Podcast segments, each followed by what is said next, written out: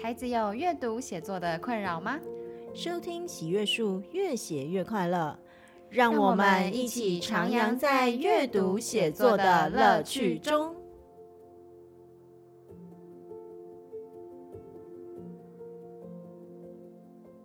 Hello， 各位听众朋友们，大家好，我是喜阅树梁虹瑩老师。各位听众朋友们，你们有没有觉得很神奇，就是这个我们来到喜阅小书柜，一般而言都是冠冠老师的这个声音后，但是呢我今天呢为大家做了一个特别的挑选，就是这一本书呢其实我们不是要介绍给小朋友看的，其实是我想要介绍给大人看的。这本书呢是吉米的但愿有一天你会懂。好啊，为什么我想要跟大家介绍这本书哦？主因是就是我自己个人是吉米迷，那我相信其实大家一定很多人都有看过这个吉米的绘本。这是有一次我跟孩子一起去图书馆，然后我就看到架上有吉米的绘本，那我就翻到这本书，我就觉得这本书看起来好特别哦，于是我就把它借回来看。借回来看以后，哇，我这真的是内心非常的激动，就是觉得说天啊，这本书很触动我，然后我觉得我一定要有机会把它介绍给我们的家长就是很希望大家也能够有机会去翻翻看这本书。 OK， 然后所以今天想要来跟大家介绍。那今天呢我也是邀请到我的好朋友靖宇老师。对，上次呢我们已经在一个家长 QA 里头呢有跟家长去聊过，就是我们身为这两个妈妈一些教养的观念在 3C 产品上面。那这一次呢我也想要请这个思辨能力很强的这个金宇来跟我一起讨论一下这一本吉米的但愿有一天你会懂。金宇老师你好。大家好，虹瑩老师好。OK， 好，那这本书算是我推荐给金宇老师看的嘛，对不对？我想要问一下老师，你看完这本书有什么感觉？我觉得这就是一本很能够触动大人的书，就是我觉得它很真实。 OK， 为什么呢？这本书很有趣，它里面讲的就是很多的话，就是很像我们就是身为家长有时候会不小心碎念孩子跑出来的话真的没错，就是都用大大的黑体字写着，比如说来我来念给大家听，它大大的那个黑体字都是好比如说有家庭琐事型的，起床了哦，快起床了哦，再不起床我真的要生气了，快点快点，动作快点，上学又要迟到了啦。还有那种像是经典格言型的，比如说要你读书是为你自己，不是为了我，或者是只会读书不懂得做人的道理有什么用你看这个其实真的都是我们大人有的时候会不小心不假思索就脱口而出对孩子们说的话嘛，对不对？除了有这一些，这本书还有哪些有趣的地方？你请靖宇老师跟大家介绍一下好了。我觉得这本书它很有趣的一个地方，就是我自己看了的感觉，就是说我其实有问虹瑩老师说怎么这本书也就是太真实，这真的要介绍给家长嘛？就是会不会就是大家就觉得被刺痛了？那虹瑩老师刚才提供给我一个观点，我觉得蛮好玩，就是他说是一种随时反思。他说的很有道理，就是即使是像我们这样身为教育工作者多年之后，我们可能有时候还是会不小心脱口而出类似的话，就是很需要。我说这是一本很警示的书啊，他用一种小孩子的观点，然后呢大人的声音，我自己觉得大人平常讲的话就很像他这个背景上面的声音，他会通过那种他的编排非常有趣，他会把那个字放到很大很大，然后好像占满了书页的一整面，然后我觉得其实他有让我想到很像小孩的脑袋，好像被那些大人的碎念各种声音给充斥。对，他在这里面大人的一些想法都是用一个大大的黑体字好就呈现在里头，那小孩子就有很多内心的 OS， 他就都放在这个下面，我觉得真的非常的有趣啊，然后就会觉得非常的警示。好，比如说他的初始设定就是这个小孩子他可能因为常常被碎念他就很不舒服很不开心，然后这时候有一个外星小熊来跟他讲说，好吧，当人类小孩很累对不对，那我来帮你当人类的小孩。对，那你就去外太空吧。那个小孩子就说，真的吗？好吧，那希望你可以不要对妈妈太凶，希望不要对爸爸太坏，也希望你不要对老师太狠，也希望不要对同学太绝，然后也希望你可以找到生存之道。你看从这些简单的那个，他就讲出了一种好像小孩子生存其实是相当艰辛的，对不对？然后之后在每一页的下面，他就会有小孩子跟熊熊两人的 OS、哦、好，然后比如说我来念一个给大家听，我觉得超有趣，就是妈妈叫孩子，你知道，起床起床咯，快起床咯，再不起来我真的要生气哦。然后小孩子就 OS 说，一大早就为这点小事抓狂，真不敢相信妈妈曾经是温柔可爱的美少女。好吧，这里面小孩跟熊熊的对话，我想请那个金鱼老师帮我念熊熊的部分，我们有一种对话感。好，接下来是熊熊的 OS。 少女变成妈妈的改变是非常惊人的，很遗憾在她最温柔可爱美丽的时候我还没有出生。对啊，好可惜哦。哎，还是因为我出生了他才变得这么凶。好，这个是大大的这个黑体字的下面 OK， 然后他所呈现的一个风格。然后接下来后面啊，旁边有一个小孩子，可能是小孩心声，他就想说，我不喜欢醒来，但我喜欢醒来后还在梦里醒不来的身体软绵绵。我不喜欢起床，但我喜欢妈妈第一次轻轻唤醒我的温柔声音，甜蜜蜜。那通常都还在梦里，都刚好还在一个美好的梦里。 OK， 你看刚才金鱼老师说的那个很真实，大概就是这个部分，就是说它在一般的主页里面会有三个部分。第一个就是大人对小孩那种碎念，好，然后他用大大黑体字呈现，然后下面再会有一个 OS，对，就是小孩子跟熊熊两个内心的 OS。 我觉得那个 OS 就很像是当你的小孩，你在骂你的小孩，然后你的孩子默不作声的时候对，他其实那个默不作声，他心里可能在想什么。然后我就觉得天啊，这真的实在是，我不知道大家记不记得啦，但是我都还蛮对我小时候那种被爸妈骂的时候，我内心的那种 OS， 我其实自己印象都还蛮深刻的，就觉得对，就这种感觉没有错对，不过那个金鱼老师不知道是不是比我乖巧，不会没有，我觉得这本书真的是就很疗愈，就即使是身为大人的我们，我自己看啊，我自己也不是特别乖，但我也是内心有很多 OS， 然后所以我就觉得啊，真的就是讲这种我还是小时候的那种心情，就是我内心就是在跑这些话。对，真的就是每个人自己，我不知道大家记不记得多少，但是就是即使现在你知道，假设出去上班的时候，你被主管碎念的时候，内心也会有很多 OS 嘛，对不对？所以看到这我就觉得哇，真的是太真实了回过头来就会觉得这个真的实在是很值得我们省思。哎，好，那它里面有许多的，我真的觉得是思辨的成分在里头哈。比如说，我想要请那个金鱼老师一样跟我念一段，就是它上面的黑体字，就是大人会对小孩子说的话，就是说，不是应该一次比一次更进步吗？好，那我们来看小孩内心的 OS 是什么。小孩说：“不是吧？只为了自己进步，却让别人退步，真是不应该。”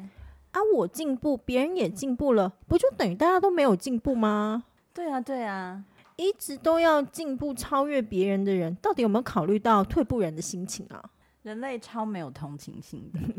好 OK， 这个真的很好玩哦，就是说我们都会希望说啊，我只希望你这下次可以进步一下。那的确啊，当每个人都一直都要进步，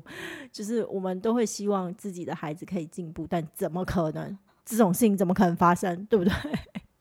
人生不是本来有进步跟有退步就是蛮正常的嘛，对不对？ OK， 然后他旁边就会有一个介绍，他就讲说小孩心声在这里就是弹上去又跳下来，进步了又退步了，退步了又弹上去，掉下来又进步了，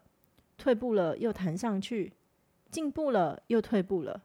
弹上去又掉下来，但是掉下来不一定就弹得上去哦。最后就说，但是啊，但是最后的最后，大家都累趴了。你看，为了那个进步，其实要真的要花，尤其你的进步还是必须跟别人比较的时候，对不对？不是说自己的进步，而是当那个所谓的进步是建筑在好像我必须赢过别人才能够进步的时候，那真的是随时随地都在竞争，我真的超级累的对啊，所以我就看这本书，就像你说的，就是静瑜老师说的，在看的时候不见得会让人感到那么的舒服，你会觉得好像是被刺一样，好像某个东西就是拿针一直戳着你，那个戳着也不一定是说是我自己现在一定是这个样子，有的时候可能是好像会触动到自己小时候也曾经被这样子对的那样子的一个感受。所以我觉得这本书其实也可以把它当成就是它也是一种疗愈啊。无论我们当年有什么样的小小的遗憾或者很大遗憾，我们真的也可以再重新看这本书，也许就是我觉得它里面的设计就是很有趣，就是那个熊熊不止在真实社会中真实生活中可能是小孩的一个玩伴，他在这个故事中就化身为一个疗愈这个小孩的角色。所以我觉得就是在看书的每个大人，他其实也许可以去想想看说也许这个熊熊就好像对当年的我也许我当年没有这个机会，但是现在我有一个重新因为这本书得到疗愈的可能性。对。不过说真的，其实这本书真的会让人家觉得非常的悲伤。我一刚开始啊，在看他的书名叫做《但愿有一天你会懂》，我就在想说，但愿有一天你会懂，这里面有两个关键，第一个就是你是谁，第二个是懂什么。其实过去但愿有一天你会懂，这比较像是大人对小孩的心情，就有点像是说你现在都不懂我的对你的苦心，但愿有一天你会懂。可是这一本书我看完之后我非常的 shock， 就是它其实竟然是反过来的，就是说它反而是小孩子对大人的一个心情，就是但愿有一天你会懂。你觉得有可能吗？我觉得也许当我们身为成人，就是当我们在翻开这本书就有一点点那么这样的机会。对，没错。我自己觉得这本书它自己整个设计的目的，就是吉米这本书它整个绘画创作设计的目的就在这里，就是说有一点点代替被这样说的每个孩子们，把他的一些说不出来的心情放进里面，然后希望大人们可以懂。金宇，你觉得他真的希望大人们可以懂什么，或者是这些父母们可以懂什么？我觉得真的是一个大哉问。他这本书里面讲到好多个点，刚刚虹瑩老师有讲到说那个苦心，我记得他好像有一篇里面就讲到说为什么都要说苦心，我好希望成为你的天心然后就觉得是很可爱，就是说小孩希望我们懂他什么样的东西。我觉得也许就是每个大人去看看这本书，他可能就会知道说我希望你懂我多么爱你，或者我希望你懂我那个我爱你。小孩其实会因为就是爱大人就是做某些事情的，不只是大人会为了大人因为爱而做某些事情，但是小孩其实也会，如果我们可以懂他的苦心，对，就是可以了解孩子们，他们其实他做很多事情不见得他想要，他真的是为了我们去做。尤其是我真的觉得在东方文化华夏文化里面，家庭的包袱跟框架其实是很重的。其实像我们这一代的父母会开始想说要多成就孩子啊，然后要给孩子多一点资源还是什么，这其实都是在我们在一个时代的翻转底下那我知道很多的父母他其实也有可能是因为他小时候没有被好好的对待，所以他会想要用一个更好的方式去对待自己的孩子。可是其实一样，绝大多数的父母都是第一次当父母，是小孩子是第一个的时候，谁知道要怎么教，对不对？所以我们就会不自觉的去把过去的一切很多东西去复制到自己的孩子身上。所以我觉得其实我们这代父母真的蛮辛苦的，就是说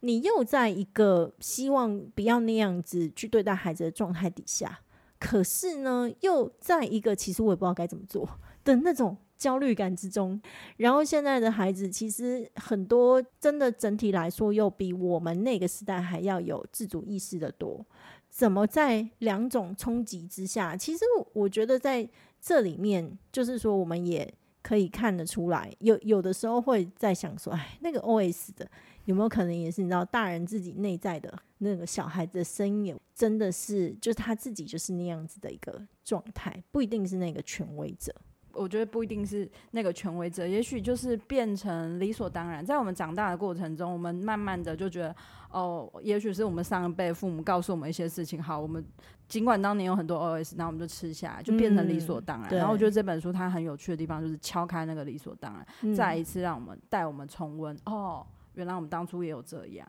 那也许我们下次又要对小孩这样的时候，因为心里面会有其他的声音出现了，就会渗进来某一些东西。坦白说，我自己有一个幸运的地方，就是我自己觉得我的确是蛮会做父母，但那是因为我有一个特殊的经验，就是我以前是一个国中导师嘛。那其实我第一次当我差不多20几岁的时候，然后去带一个完整的班，然后带3年的时间。说真的，那个真是一个震撼式的亲子教育。你知道，当国中导师真的很不容易哦。然后那个时候就是。我觉得我自己也用了一些所谓没那么好的一个方式，就是用那种很传统的方式去对待他们。那后来呢，也有非常凄惨的下场的。我就是好不容易撑过那个班，把它带完以后，说真的，我觉得幸运的点是我像是提前获得了一些亲子教育，就是开始知道说，哦，因为带那个班有过惨烈的经验以后，我才知道说，哦，原来带小孩子要有哪些原则在，那你要用什么样的态度。我其实是通过那3年去学到的。那可是一般的父母根本没有这样的机会去学习，对不对？所以如果你用心一点的话，那可能就是哦，可能放一些书啊什么啊。如果说没有的话，就是一般养嘛，对不对？哦，别人怎么养我怎么养，不然就以前我父母怎么样我就怎么样，是不是？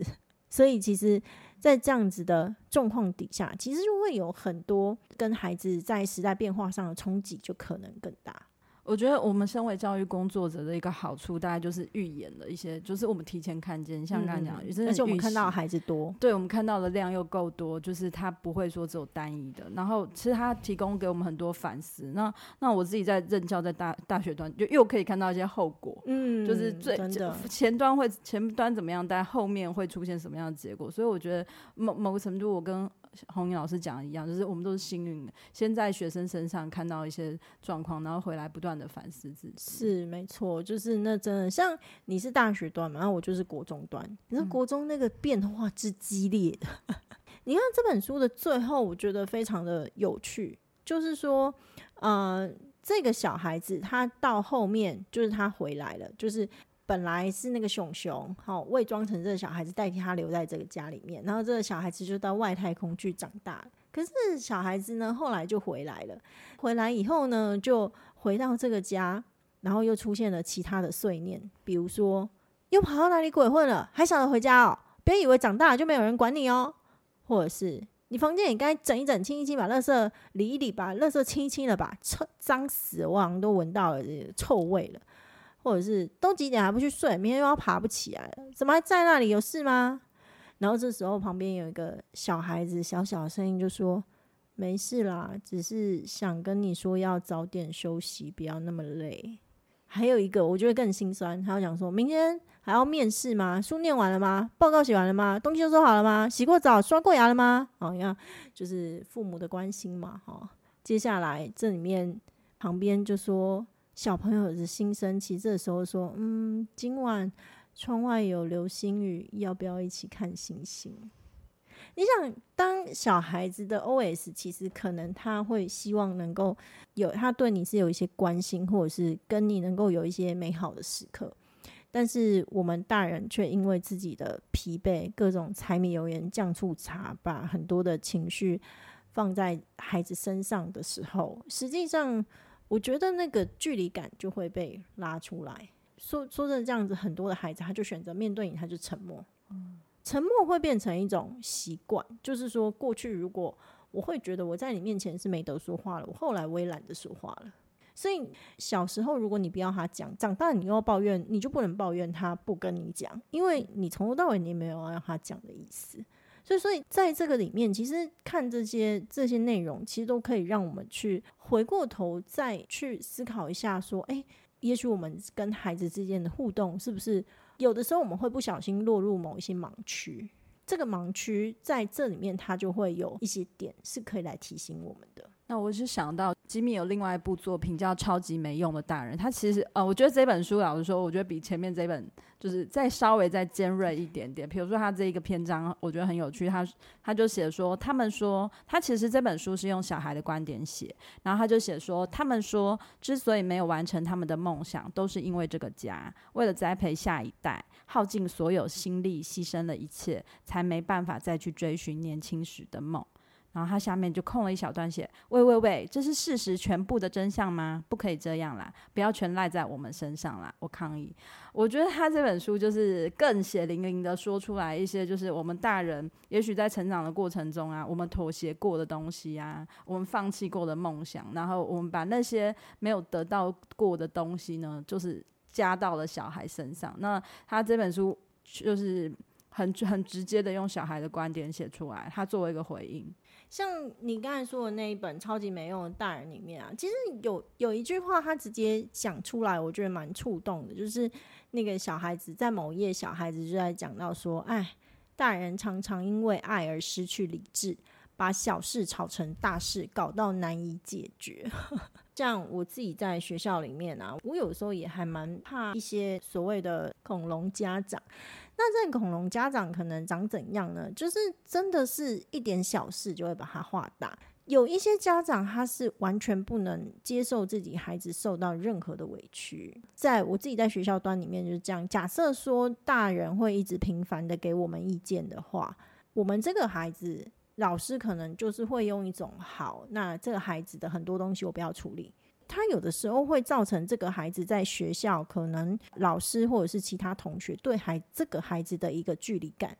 其实我们一刚开始可能是为了保护这个孩子，但其实我们的那些保护有的时候对孩子来说不一定是最好的，它其实是不同的一个观点。所以在这些书里面，我觉得在看的时候真的很多时候会让人感到不那么舒服，可是这件事情它会形成一个提醒。那是不是我们有的时候也会，当你过度把你自己的感受或情绪或想法放大的时候，它会形成一种偏颇。当你是这么做的时候，但也许别人会有不同的想法。那孩子或者是学生很多时候会因为他们不能说，他没有那个力气或没有那个机会跟你 fight， 所以他就只好选择沉默。可是他不见得他内心真的没有声音，或者是他是赞同这样子的一个作为的。对，我觉得就是，我觉得家长们可以去想想看，在我们要指责孩子，当然就包含我，就是当我们要去指责孩子的时候，就是唤醒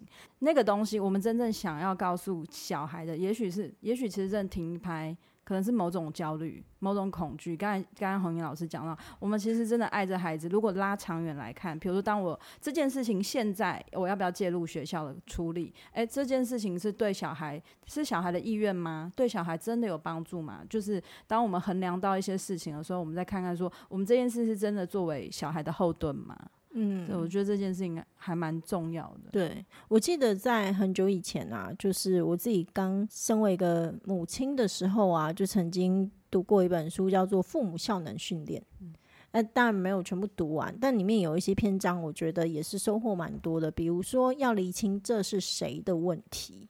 对，那其实我看到里面很多那个大的那个黑体字，会有一种感觉，就是它里面其实很多的都是大人自己的焦虑，这是属于大人的问题。那个所谓是谁的问题，它是指说属于谁身上拥有的问题，不是说谁有问题那个意思。所以很多时候，比如说我们会去焦虑说，他这样子功课不好，他会不会怎样什么什么等等之类，小孩会不听我们的话，原因是因为那是我拥有问题，这不是他拥有问题嘛。当我的问题不是他的问题的时候，那就没有办法有一个对话的空间，就是毕竟是我在焦虑，又不是他的焦虑。对，所以在这里面也可以看到这个点，就是说当小孩子跟大人的问题他们不在同一个线上的时候，他其实会对话失焦，你没有办法形成一个对话。那这其实常常是亲子之间沟通不良或难以沟通的一个主因。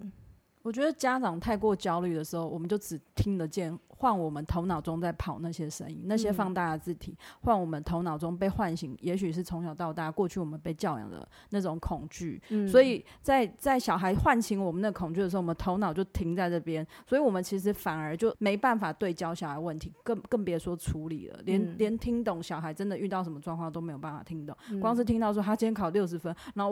我们可能头脑心中焦虑就起来了，考60分怎么办，对他怎么考那么差，是不是我又怎样，然后又要给他什么什么等等之类的。所以有的时候我觉得像摆一本书在这个身边的好处就是，虽然看起来有点刺，但是当你落入那个焦虑的时候，它可以给你另外一个平衡跟提醒，对不对？就是说如果不是只有我们的视角，如果再把孩子的视角摆进来看的时候，你再去把孩子的视角摆进来看的时候，其实可能你就会有不同的想法，对于一件事情你可能就会有不同的想法跟观点。我觉得冷静下来真的有时候情绪上来，但是像这样的书，然后你看完之后，或者说也许你刚好就翻，然后你中箭了，或者说你冷静下来，你其实反而真的才可以对焦处理他遇到的问题，而不是就是集中在处理请他来处理你的情绪啦。对啊，甚至我觉得如果你们亲子关系再好一点，这本书还有一种读法，就是你直接拿去给小孩看对不对？说那你觉得你有没有觉得有哪个地方是你的心声很像，你去看他们的反应嘛，对不对？搞不好有一些你知道就是平常不敢在你面前的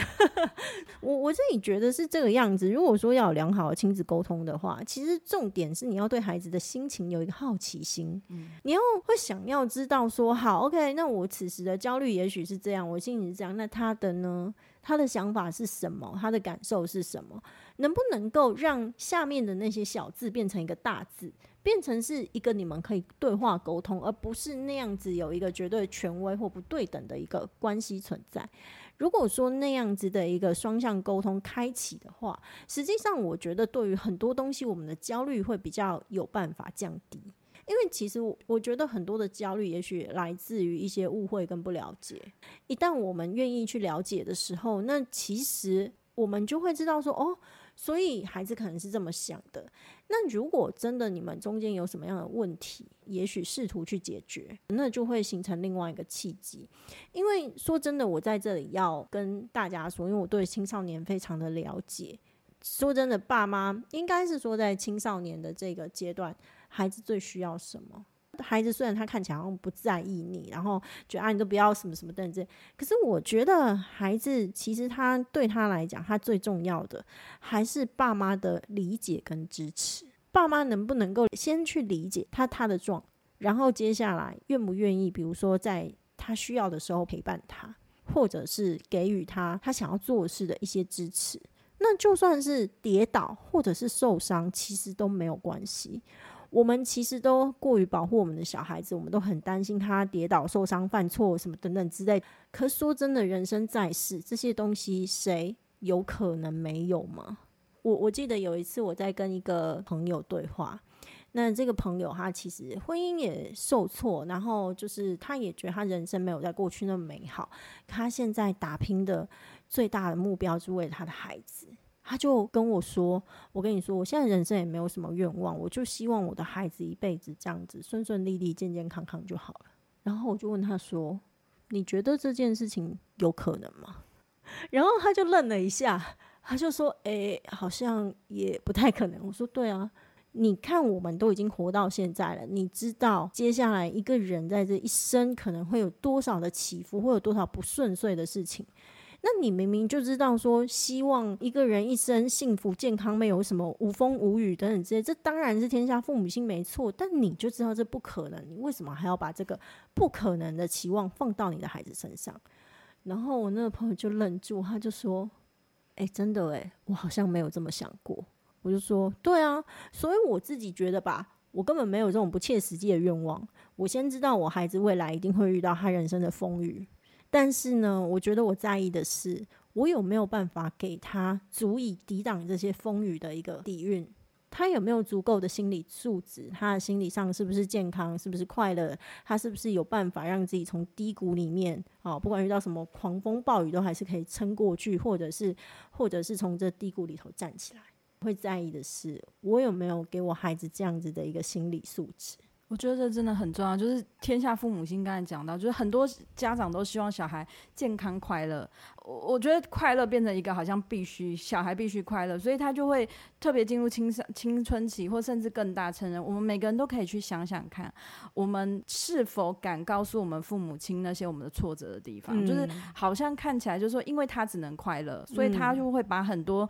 他的挫折感，他的忧虑，他的生气伤心全部都隐藏起来，因为那是妈妈，那是爸爸、那是长辈要我呈现出来样貌、所以那些被隐藏起来的情绪去哪里？而且我们可能会因为过于期待他能够拥有一个未来无忧无虑的未来，于是施加了更多不必要的压力在他的现在，那就变成他现在的更不快乐。这东西其实我们真的要去想想看，究竟我们是这些要求是基于我们自己的焦虑 OK， 不管是对这世界的焦虑，对我们自己人生或对他们的焦虑，还是说是基于我们对他的爱呢？对，其实有的时候那是非常非常模糊的。我觉得在这个世界上，因为现在的世界说真的非常的混乱，我觉得我们真的是在一个蛮混乱的时代里头，不只是孩子，我们自己大人是身在世也有非常非常多的挫折、茫然跟不安，很多时候的确会不小心就把这一些情绪就是转移到自己的孩子身上。对，不要说其实就算我自己觉得我心理素质蛮好，情绪 EQ 也都蛮 OK 的，有时候也是会不自觉，心情不好的时候骂小孩的机会就特别多，对不对？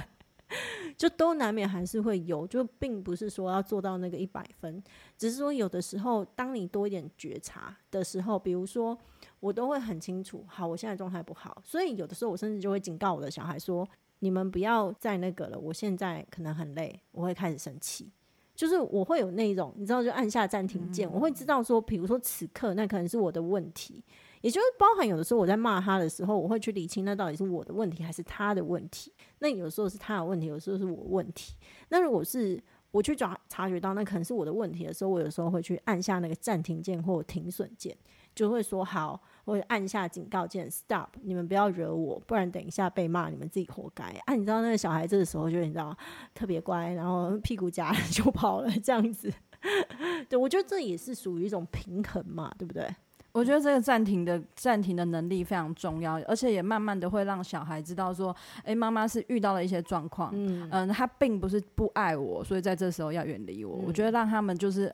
头脑里面可以很清楚分清楚这件事情，这是很重要的。而且他们也会比较能够，比如说像我们能够觉察以及接纳我们这样的状态，其实孩子他就会知道，就他就会把这样子的能力学起来。比如说他自己可能也会遇到这样状态的时候，他也许需要自己的时间，他也许需要自己的空间去理清一些什么自己的情绪，他就会比较知道要怎么样来跟我们表达，像这些东西他就会去形成一个比较正向的亲子沟通。所以我自己觉得好的亲子关系走到了最后，其实不应该是像这个样子，里面有大字有小字，甚至许多说不出来的话。我觉得一段关系最好的状况就是我们也许能够学会怎么样好好的对彼此说出自己心里面真正的想法，给彼此一个空间，让这些语言之间是对等的，好好的传递自己的心情或者是感情。我觉得这个东西才是非常重要但也非常难得的一件事情，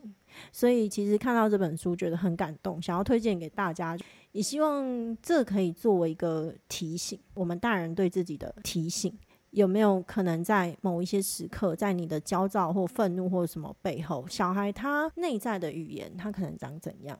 那如果说我们能够期待不是那样子的状态之中，也许能够更留心一下他们的表情，他们的感受，多给他们一点空间，让他们说说看他们真实的想法。这个就是我们能够作为家长能够给孩子最多而且最宝贵的东西。我觉得这本书，这两本书，我觉得它很好的一点还有就是说，它提醒了家长，我们讲出来的那个话语跟小孩接收到，就是我们平常讲这些话可能是无意识的吧，罪孽的时候无意识，可是我们会看到在这个书中它真实呈现小孩的感受，所以也许它就可以再反过来提醒我们说，我们对我们的语言是否能够真正的传达，其实我那个罪孽我背后是有个关心，是那我可不可以直接我的语言更精准，我传达我那关心，哎，其实我不是要这样说，我其实想要说的是，你现在还好吗？那就是说我可以精准的表现那件事情，我觉得这也是这本书也许可以提醒给我们的。OK， 好，那也介绍了一段时间，我不知道有没有打中大家啦，但其实说真的，介绍给大家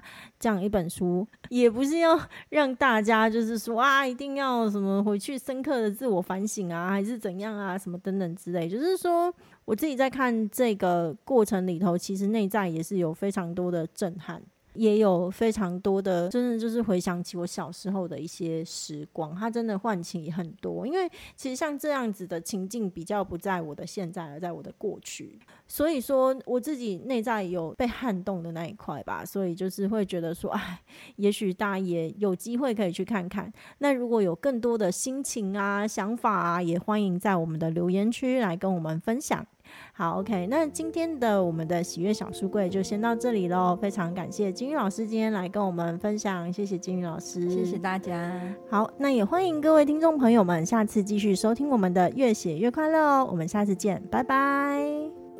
本节目由喜悦树制播，喜悦树是一个专门提供中小学生阅读写作课程的单位，我们的节目越写越快乐会在每周五中午同步更新于 Firstory、Spotify、Apple Podcasts 等各大平台，欢迎大家继续收听。喜欢的话也可以订阅并开启小铃铛。